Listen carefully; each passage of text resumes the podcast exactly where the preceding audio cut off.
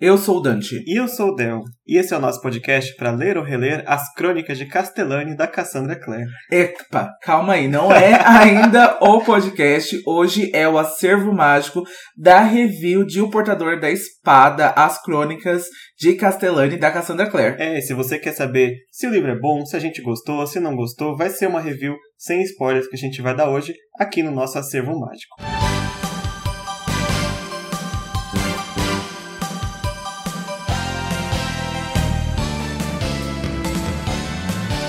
Volta ao acervo mágico. Feliz 2024 para todo mundo. Para quem não conhece a gente, a gente é o Filhos do Submundo. Eu sou o Dante, ele é o Del. A gente corrosteia um podcast sobre Cassandra Clare, sobre as crônicas dos Caçadores de Sombras. E agora, em 2024, a gente estreia a nossa primeiríssima temporada de As Crônicas de Castellani com o Portador da Espada. E como a gente já falou na abertura, essa é uma review sem spoiler. A gente vai contar para vocês os detalhes, o que, que a gente achou dessa leitura, o que, que a gente achou da estreia da Cassandra Clare em um universo adulto totalmente novo, fora do universo dos Caçadores de Sombras. Exato, e também a gente vai aproveitar aproveitar para comentar como que vai ser né, a nossa nova temporada, já que ela é levemente diferente de, dos Caçadores de Sombras, porque o livro ele é bem diferente.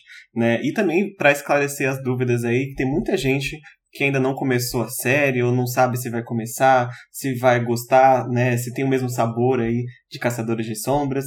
Então vamos começar, né, do começo e dar uma sinopse aí para quem caiu de paraquedas no livro, não sabe do que, que é a história, né, do Portador da Espada. Isso, então a gente vai conhecer a história de Danny Moore com dois personagens no centro e eu quero falar primeiro sobre o Kellyan ou o Kel, como ele é mais conhecido aqui. Quando a gente conhece o Kel no prólogo ainda de Portador da Espada, a gente vê que ele tem 10 anos e ele é um órfão, ele está no orfanato ali junto, juntamente com outras crianças e a vida do Kel dá uma guinada, muda completamente quando ele recebe uma convocação para ir até o Palácio de Marivent, que é o centro de poder aqui de Castellani, que é comandado aí pelo reinado da família Aurelian. E lá a gente vê então o Kel com apenas 10 anos, ele tem uma missão de, nessa data específica, nessa noite, se passar pelo príncipe Connor, né? O único príncipe herdeiro do Palácio de Marivente, do reinado de Castellani.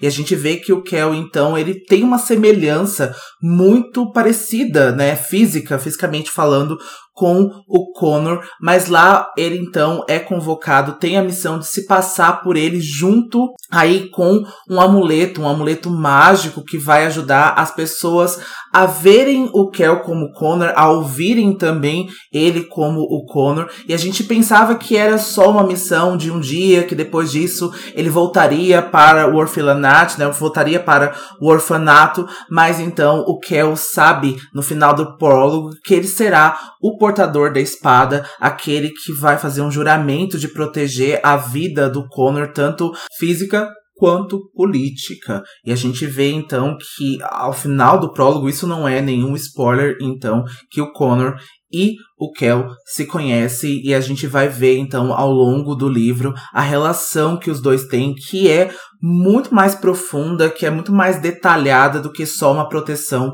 política e física. Sim, e aí a gente vai ter o arco todo do Kel nesse livro, né, envolvendo a política e a alta sociedade de Castellani, enquanto ele tenta proteger o Connor aí de várias ameaças invisíveis que vão rodeando, né, o palácio e a cidade de Castellani.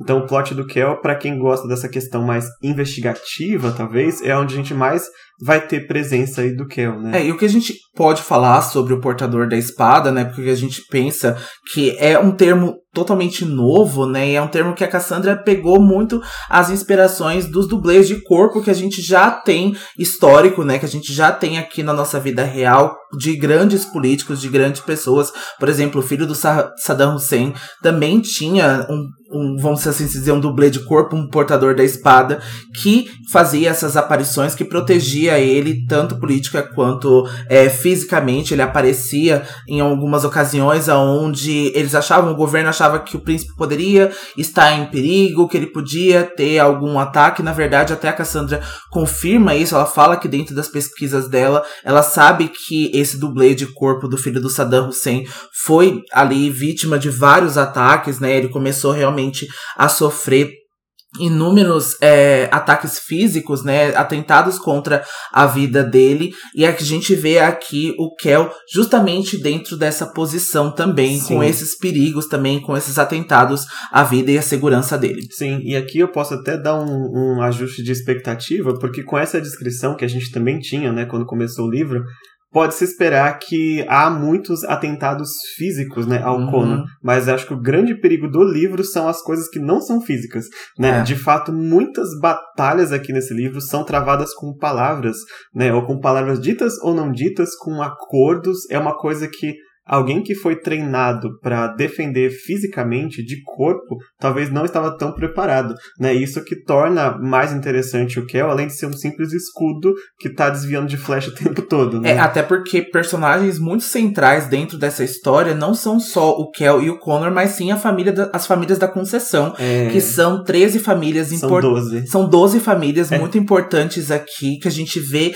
que controlam ao lado mercantil, que controla o mercado, né? Essa sociedade aqui, essas famílias da concessão, elas são compostas aí por nobres que tem, por exemplo, a família da seda, tem a família, por exemplo, do chá, ou a outra família dos temperos, a outra que controla os cavalos, por exemplo, e todas essas famílias das concessões, elas são controladas, elas são administradas ali pelo rei, pelo reinado, mas eles têm aqui uma cidade-estado, então eles têm muito poder também próprio, então eles têm muito controle, fazem parte do conselho é, de Castellani. Então a gente vê que o Kel ele tá no epicentro desses problemas, né? Ele tá no epicentro dessa alta sociedade que tem aí um controle político, um, um controle social muito grande dentro de Castellani. Isso, e quem já leu o prólogo do livro, né, cai como Kel direto já numa das primeiras reuniões né, dessas famílias de concessão uhum. e a gente uhum. vê a quantidade de personagens que tem, né? Porque as famílias de concessão, elas já são 12 e algumas famílias têm mais de um personagem que são importantes, uhum. né? Às vezes são pai e filho, mãe e filha, ou tio e tia, e é muita gente realmente para acompanhar, mas o grupo principal talvez seja aqueles que são amigos do Conor, né? Amigos do e do Conor de infância, a gente tem os personagens que a Cassie já divulgou imagens deles, certamente eles são centrais, né? Mais centrais do que as outras famílias, mas todas as famílias estão fazendo alguma coisa na história, né? Seja contra ou a favor dos nossos personagens ou a favor de si próprias.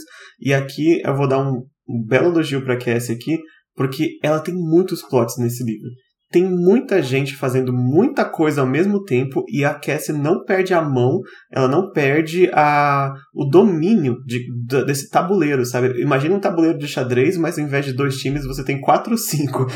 Exatamente. né? Isso é fantástico e é através da, dos pontos de vista do Kel que a gente tem grande parte né, dessa, dessa questão do livro. É, eu acho que a gente pode puxar, por exemplo, a Antoneta né, como uma das grandes representantes dessa família da Conceição. A Antoneta é filha né, da nobre responsável pela concessão da seda, né, do tecido de seda, e a gente vê que a Antoneta ela é uma personagem extremamente bem trabalhada, é uma personagem misteriosa ali que está desde o Connor, né, e da infância também fazendo parte aí é, da relação entre o Connor e o Kel, e a gente vê a Antoneta e a gente vê que ela é uma personagem própria com interesses próprios também.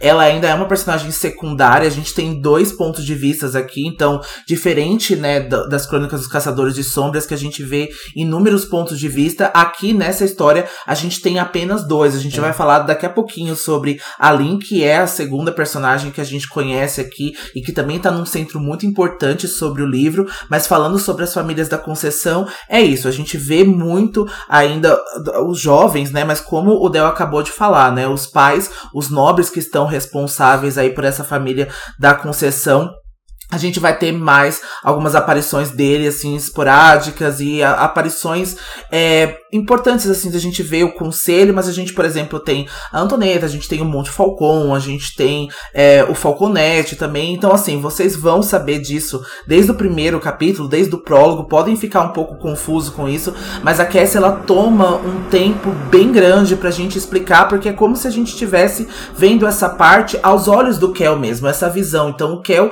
ele ainda ainda é muito novo ali dentro, não só de idade também, mas de consciência, de ingenuidade, de caráter. Ele ainda é muito novo, então ele vai conhecer os amigos do Connor, ele vai conhecer as pessoas que estão ao redor de Marivent, vão conhecer as pessoas que estão em Castellane, e é a Cassie toma um tempo muito grande do livro para explicar isso e deixar a gente a par de todas essas histórias, sabe? A gente ter, da, da metade pro final, a gente já sabe quais são as peças que estão importantes aqui, quais atitudes eles estão tomando. Claro que ainda tem muito mistério, a gente não vai saber 100%, né, é, de coisa, tem muita suspeita no livro, acho que carrega, né, grandes cenas aqui que deixa a gente é muito suspeitado de, de algumas coisas, dos principais acordos, dos principais mistérios dos livros, mas eu acho que a Cassie trabalha muito bem. Ela tem um domínio de universo, um domínio de desenvolvimento de personagem muito grande. Sim, e a Cassie já falou sobre isso, né? Foi o motivo dela ter optado por só ter dois pontos de vista. Uhum. Porque da, dos olhos do Kel é importante a gente não saber,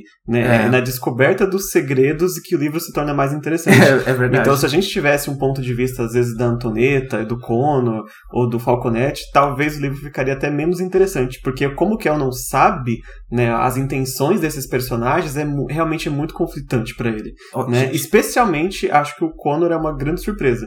Porque a gente, vindo de Cassandra Clare, a gente começa achando que temos mais um para-batalha aqui. É. Mais uma pessoa que morreria pela outra. E, na verdade, isso é bem diferente, né? É bem diferente do que a gente pode esperar do Connor, né? Não, eu tô esperando que os fãs de Cassandra Clare amem ou odeiem o Connor. eu acho que não tem 8 ou 80 nesse, nesse nível, assim. Eu acho que ele é um, um personagem que chama muita atenção. E o que a gente vê por fora do Connor já é uma coisa conhecida, porque ele é esse personagem mais espalhafatoso, ele é esse personagem que é irônico, que é sarcástico, que tem um humor muito grande, muito parecido aí com alguns personagens da Cassandra, tipo Magnus, o Jace, mas a gente vê que por dentro o Connor tem muita coisa que ainda não tá desenvolvida, que ele ainda esconde, que ele esconde segredos muito importantes do Kel. Isso também é muito trabalhado ao longo do livro, a gente vê essa relação também é que é magistral como que a Cassie escreve, assim, acho que ela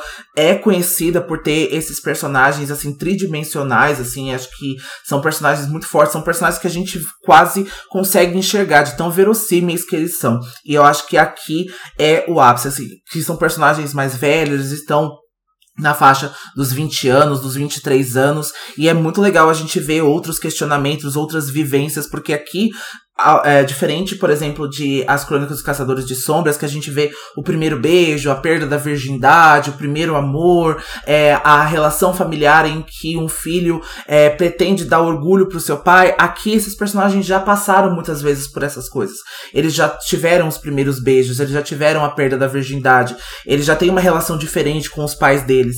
Então, eu acho que é muito, muito interessante a gente ver isso, e acho que é por isso que é uma alta fantasia, e é por isso que também tá em um livro adulto, não é só para ter cenas mais hot, né? É. Não é só para ter Até cenas tem de... pouquíssimas, né? Tem pouquíssimas. Cenas hot, hot é. não tem. tem. Tem assuntos que são temática adulta, é. né? Tipo prostíbulos, bebida, drogas, aparece, mas não é tão predominante, né? É, violência. Eu acho que violência, violência tá, tá, tá, bem forte. Acho que é. violência, eu acho que é um dos livros mais violentos que a Cassie escreveu, assim, de cenas é, físicas, de cenas um pouco gráficas também. Mas eu acho que não é, é, de graça, não é gratuito. Vocês não vão sentir que ela tá fazendo isso para ser chocante ou para deixar a galera, assim, é, tendo reações polvorosas na internet, né? Apesar que a gente, quando a gente lê, a gente fica de queijo caído. É verdade. Mas mas é, não é só por isso. Tem elemento, tem coisas por trás que é, é muito bacana de, de, de se ver. É, é e acho que antes da gente entrar na linha, né, na, na segundo arco,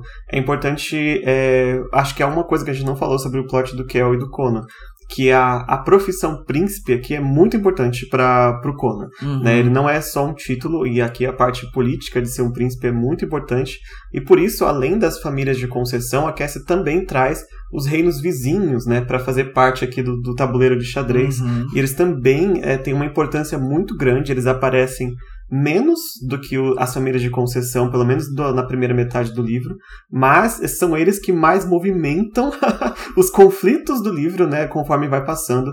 Então, às vezes, é, nos primeiros capítulos, né, aparecem citação de vários países, né, que a Cassie inspirou-se em vários no, dos nossos países para fazer esses esses países de Danemore, mas tem alguns em particular, especialmente Sartre, né, que é o que mais aparece porque é o reino vizinho e é o reino que está em conflito com Castellani desde o começo do livro e também é bastante importante, né, a atuação de Sartre aqui nos conflitos que vão acontecendo no livro. Então, pode esperar pelo menos esta metade do livro que se refere ao Kel muita política, muita intriga. Eu acho que o Dante bem comentou no, no episódio passado, lembra muito a primeira temporada de Game of Thrones.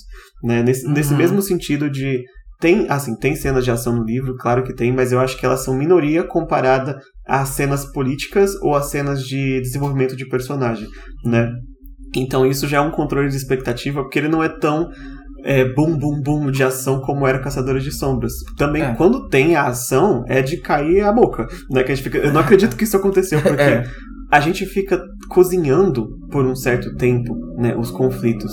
E quando esse conflito se torna um conflito é, que pode partir para violência, ou que pode partir para abalar as estruturas do reino, o peso é muito maior porque você entende é, o que isso quer dizer politicamente para a história e para os personagens, como isso vai afetar a vida deles, né? Então é um cozinhar lento de política que eu acho que é muito recompensador no final, né? Dito isso, acho que agora falando nossa opinião, que eu acho que o, o eu ia falar o Conor, o Dante compartilha comigo, é, em particular, acho que a personalidade do Kel foi uma das coisas que não nos agradou muito, né? Não de desgostar, nossa, odeio o Kel, mas eu acho que comparado a Lin, ele é um personagem um pouco menos interessante para nós, pelo menos, mas aonde ele está, aonde ele está pisando, as pessoas com que ele está falando, e depois a gente vai comentar sobre o Rei dos Ladrões, que é quase o terceiro protagonista do livro, é muito, muito, muito interessante. Talvez o Kel não seja o protagonista que mais nos, nos apaixonou, assim, da história, né? Não, pra mim ele não é um personagem tão apaixonante nesse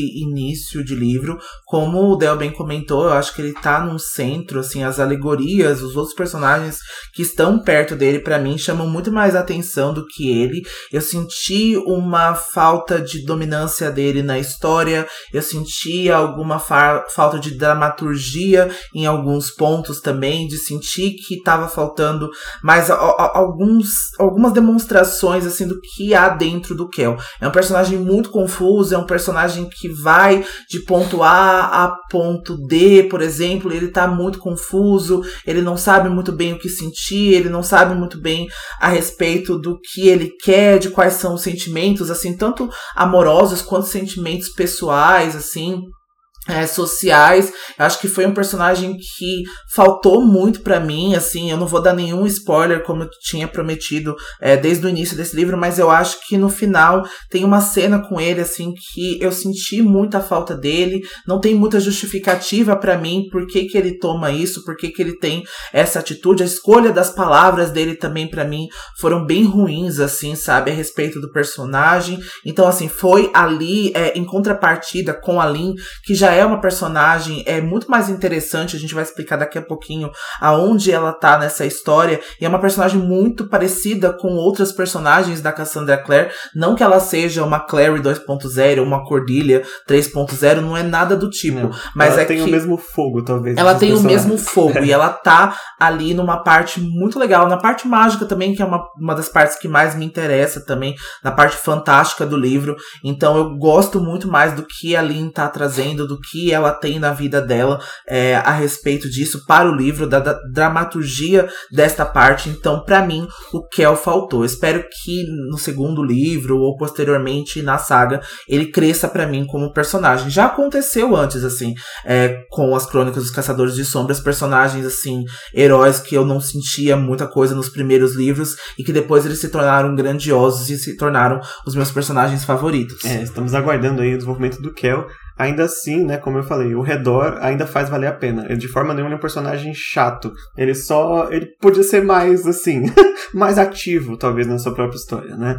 Bom, agora vamos para Lin, né? E o plot da Lin, ele se cruza com essa questão política que a gente falou, mas um pouco menos, porque a Lin tá tá em outro momento, né? A Lin vem do povo que é conhecido como Ashkar, que é o último povo da de Danemor que tem acesso a um resquíciozinho de magia.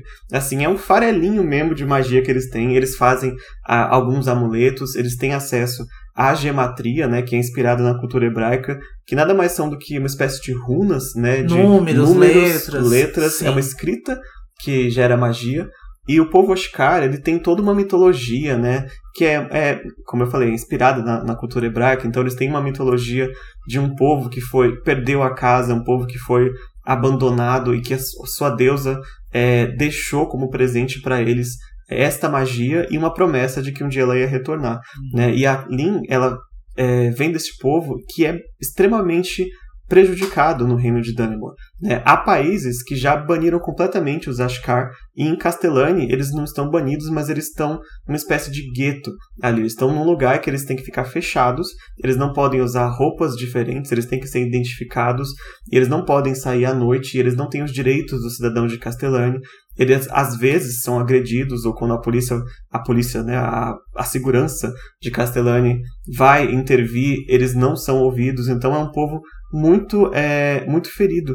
E como se não bastasse isso, a Lin, dentro da sociedade ali dos Ashkar, ela é uma, uma, uma, curandeira, na verdade ela é uma médica, só que ela teve que penar para ser médica porque as mulheres são proibidas de ser médica pelos Ashkar. Uhum. Então apenas os homens têm acesso às bibliotecas e aos conhecimentos, e mesmo como Ashkar, ela não tem acesso aos conhecimentos que o povo de Castellani tem. Só que a Lin tem, além de um dom muito grande em magia, ela tem uma vontade, porque ela tem a melhor amiga dela, que é a Marion, que está sofrendo de uma doença que, mesmo sendo a melhor médica de Castellani, ponto, a Lin não tem ideia do que é e não tem ideia de como curar. E esse vai ser o motivador da Lin nesse início e até provavelmente até onde o plot dela terminar, né? Porque ela vai atrás desses conhecimentos e a Lin é uma personagem que aqui ela me lembra um pouco a Clary, que ela vai fazer o que for necessário para conseguir esse conhecimento.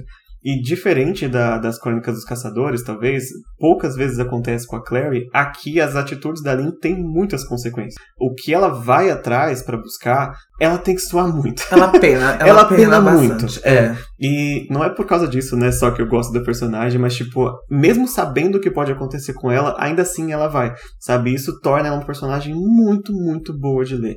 E os lugares que ela frequenta, né, as coisas que ela passa aqui na, durante o livro, meio que se divide em duas partes, porque por, no momento do livro ela acaba cruzando o caminho do Kel também, ela acaba pisando um pouquinho naquela parte política, né? Ela acaba cruzando com o Condor algumas vezes também, e do outro lado ela está em busca desse conhecimento e ela tenta encontrar os lugares mais proibidos de Castellani para conseguir o conhecimento para salvar a amiga dela. Né? E em meio a tudo isso, há toda uma questão da sociedade Ashkar que além de estar envolvida aí com a política de Castellani, ou tentando pelo menos se proteger, os Ashkar é, por si só também tem uma política própria. Uhum. Também tem um líder Ashkar dentro né, da, da onde eles ficam, que é o Salt. O conselheiro do rei, que é o avô da Lin, é uma posição extremamente importante, também se envolve. Uhum. Né, e há é, Ashkars fora de Castellani que também tem é, atitudes que acabam influenciando dentro do Salt, então tudo isso está presente no plot da Lin, né? Então, como o Dante falou, é o plot mais mágico da história, não só pelos Ashkar terem acesso a essa, essa pequena magia, e também quando a Lin acaba se envolvendo aí em outros assuntos que a gente pode considerar como mágicos também, e que num mundo em que não existe mais a magia, também tem um potencial muito grande de afetar tudo, né? Então pense num, num lugar que já está politicamente parecendo uma panela de pipoca, e aí tem essa coisa de a magia talvez esteja aparecendo mais do que deveria aparecer. É porque a gente não, não falou, né, da história do começo da Lin, que havia uma ruptura, né? Houve então a, a, essa ruptura que é esse evento, né, a conhecido colossal que acabou com toda a magia do mundo, acabou com todas as criaturas mágicas do mundo e o povo Ashikar é, são os únicos que ainda têm esse resquício de magia pela gematria e quando eu falei para vocês que o Kel consegue se passar é, pelo príncipe Connor, além já da semelhança física dele humana, é também por um amuleto que é feito por gematria. Então, ainda esse resquício é trazido para o Kel para que ele consiga fazer esse trabalho dele, né, como portador da espada, fazer essa vocação dele aqui é, no livro por conta disso. Então, até mesmo é, os Ashkar banidos e subjugados, sofrido desse jeito, eles ainda são um povo é, necessário, eles ainda são um povo utilitário aqui para Castellani e tanto para Danemor também, e apesar de ter essa violência, apesar de ser esse povo hebraico, né? E a Cassie já falou em entrevistas também que eles não são hebraicos, que eles não são o povo judeu, apesar de já ter é, essa semelhança, apesar de ter os próprios deuses também, ter as próprias cultuações, né? Ter os próprios artefatos, eles não são, né? É, exatamente os judeus, mas tem muita semelhança também, porque a própria Cassandra Clare é judia, né? A, própria Cassandra Clare nasceu no Irã, ela foi criada nos Estados Unidos, mas aqui ela faz realmente um trabalho de volta às origens, né? De volta às personas dela, da família dela, é, com isso. E a Lin é uma personagem incrível, gente, assim, sabe? É, eu ia até fazer uma brincadeira que eu só gosto dela só porque ela é ruiva, mas é mentira, assim, sabe? Porque. Ser ruiva é só um bônus. Ser ruiva é só um bônus.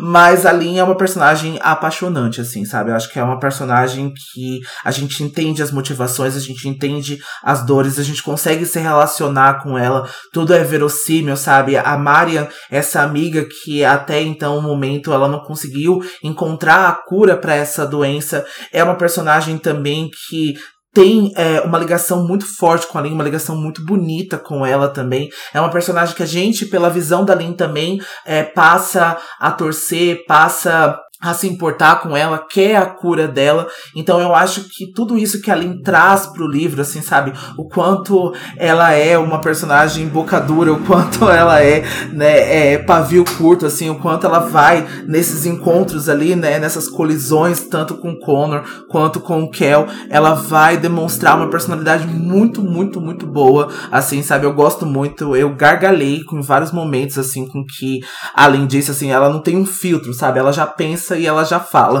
Então, assim, eu gosto muito, muito, muito da personagem. E às vezes ela paga pela boca. E às vezes disso. ela paga pela boca por conta disso. Como você mesmo falou, ela tem muitas consequências, ela não fica impune, não. Ela pena muito, assim, pelo que ela faz, pelo que ela representa, sabe? E é, pelo que ela é, sabe? Então, assim, é uma personagem extremamente agradável, extremamente incrível é, de se acompanhar. Essa é a linha. Então, assim, é um deleite ver esses dois, ver quando a Cassandra coloca esses dois personagens, o Kel e a Lynn, com todos esses personagens secundários, com todos os dois universos deles, assim, é, se tramando juntos, se integrando, é muito, muito, muito bom. Exato. E é bem que você comentou se integrando, porque tem uma colinha no meio dos dois, chamada Rei dos Ladrões, né? O, o Rei dos Ladrões não tem ponto de vista, mas assim, com certeza ele é o terceiro protagonista desse livro, né? É. Não há dúvidas. Ele aparece, assim, com frequência, na, tanto no arco do, do Kel, quanto no arco da Lin. E o plot que ele traz é rodeado de mistérios. Tipo, a gente pode ficar seguros que a gente termina o livro e não conhece metade do Rei dos Ladrões. É. Mas ele também, também traz uma questão que está acontecendo nas ruas de Castellani. Uhum. Porque ele é uma espécie de segundo rei, digamos assim. Na verdade, rei do submundo, o talvez. Rei do submundo, é, no caso sim. do crime, né? Não submundo mágico, porque não é caçadores de sombras.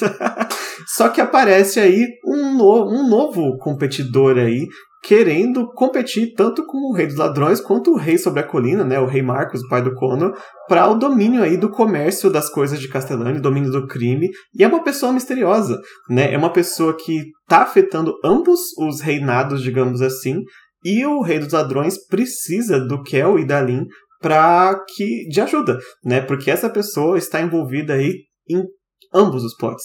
Né? É. é uma espécie de vilão misterioso aí, com identidade secreta, com intrigas, com espiões, com gente inserida em tudo quanto é lugar, sabe? Aquela pessoa difícil de caçar, e é o, talvez o grande mistério deste primeiro livro. Né? A gente é. tem que tentar entender quem é o Prosper Beck. Eu até esqueci de falar o nome dele, né? mas quem é o Prosper Beck? O, quais as intenções dele e o que ele está provocando em Castellani, né? Quando eu citei um tabuleiro de xadrez com 4, 5 times, Prosper Beck é um time.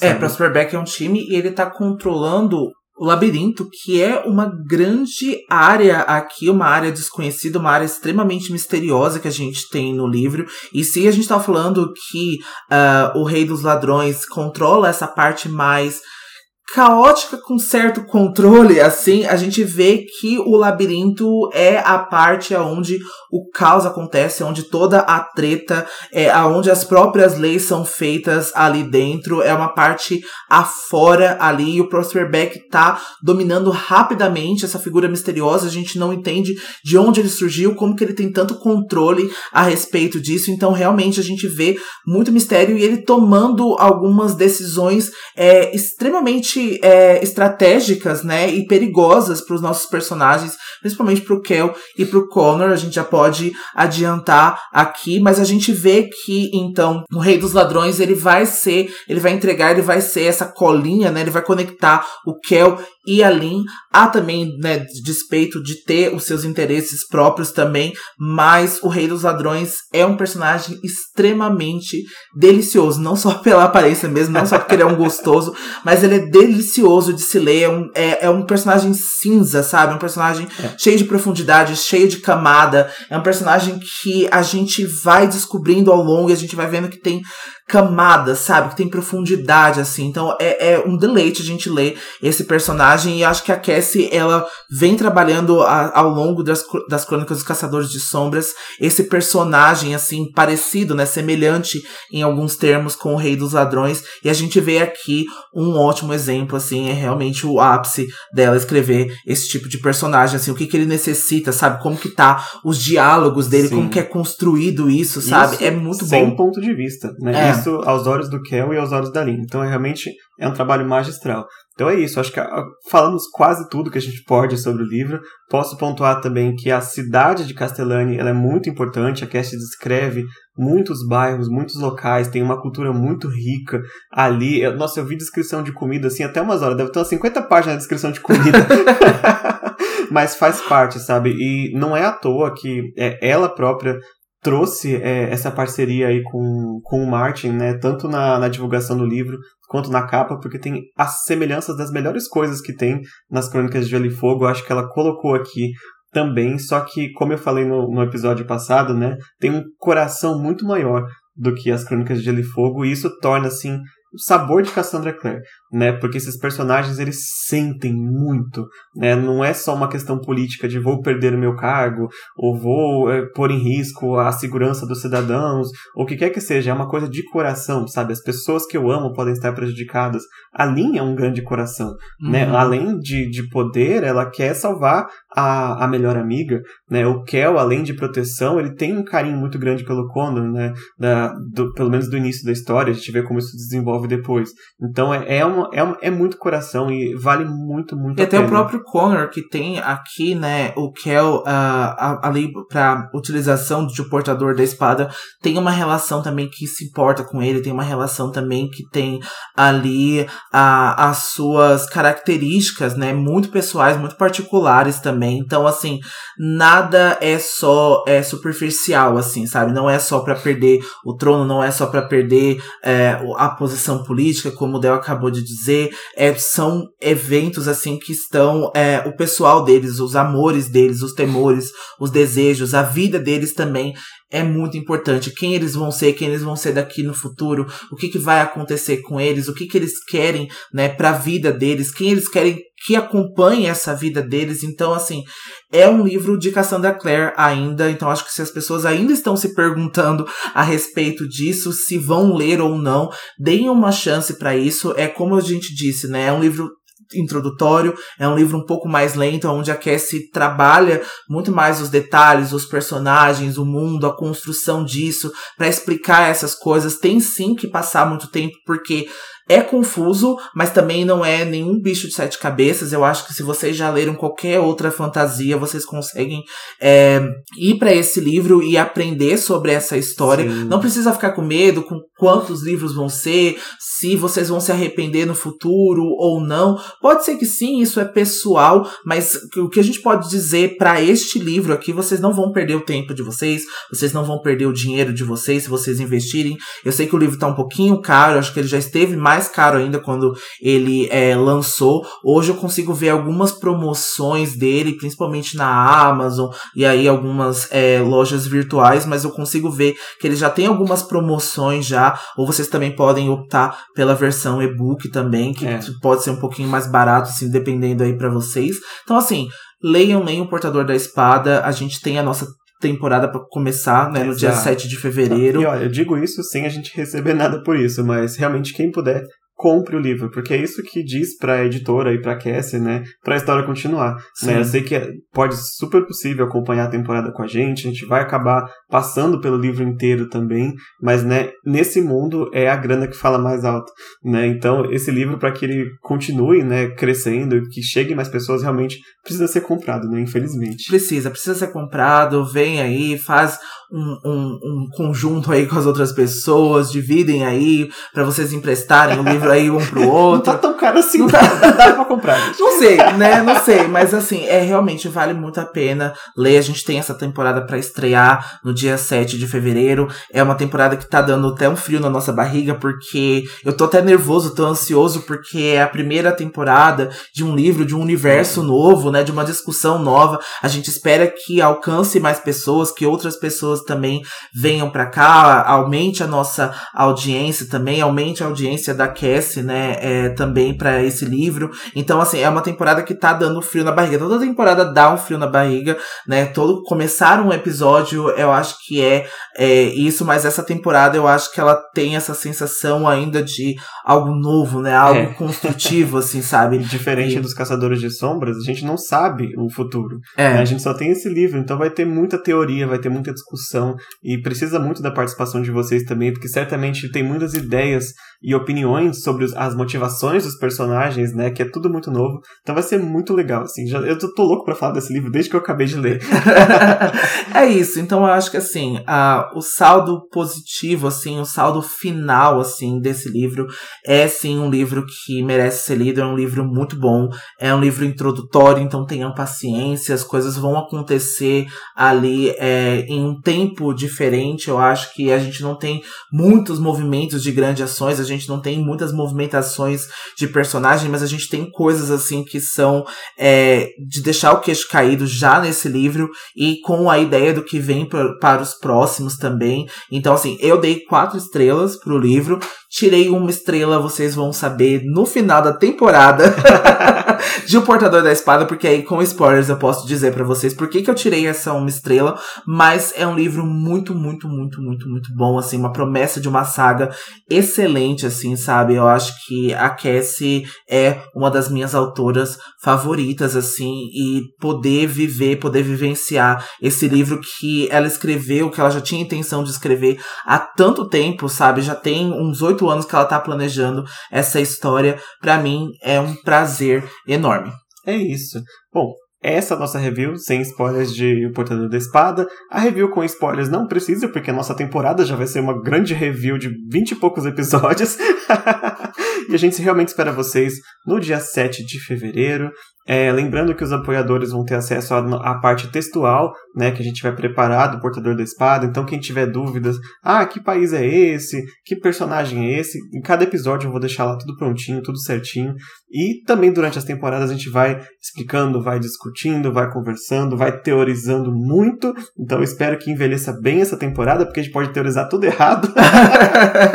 e a gente espera vocês na próxima temporada aí de Portador da Espada. E também quem não vai ver Portador Espada, o Príncipe Mecânico tá aí, né? E o Instrumentos Mortais continua seguido. Mas acompanhem porque tá valendo muito a pena. A gente espera que vocês tenham gostado da nossa review. Acompanhe a gente nas nossas redes sociais para mais review, para mais conteúdo sobre os universos agora da Cassandra Clare, sobre as crônicas de Castellani e dos Caçadores de Sombras. O nosso Instagram, arroba Filhos do Submundo. Nosso Twitter, arroba Filhos Underline Submundo. A gente também tem um servidor no Discord. E também considere entrar no nosso link apoia.se barra Filhos do Submundo, que com uma mensalidade de 10 reais vocês têm acesso aos conteúdos das temporadas de As Crônicas de Bane e a nossa temporada em andamento Academia dos Caçadores de Sombras. A gente também tá voltando aí, tem episódio para esse mês de janeiro, de fevereiro, quer dizer, porque a gente já voltou no final de janeiro, então de fevereiro tá confirmado o nosso oitavo conto de Academia dos Caçadores de Sombras e muitos outros projetos que a gente tá trazendo e vocês ajudam a gente a manter esse projeto vivo, porque é só com o apoio de vocês que a gente consegue é, ter aqui é, um financiamento, porque a gente não tem é, colaboração com outra editora, a gente não tem patrocínio e é com esse pouco dinheiro que a gente consegue trazer outros projetos para vocês e também ser revertido é, aqui para nossa vivência da internet. Exato. Até lá e não se esqueçam, todas, todas as histórias, histórias são verdadeiras. verdadeiras. Tchau. Tchau.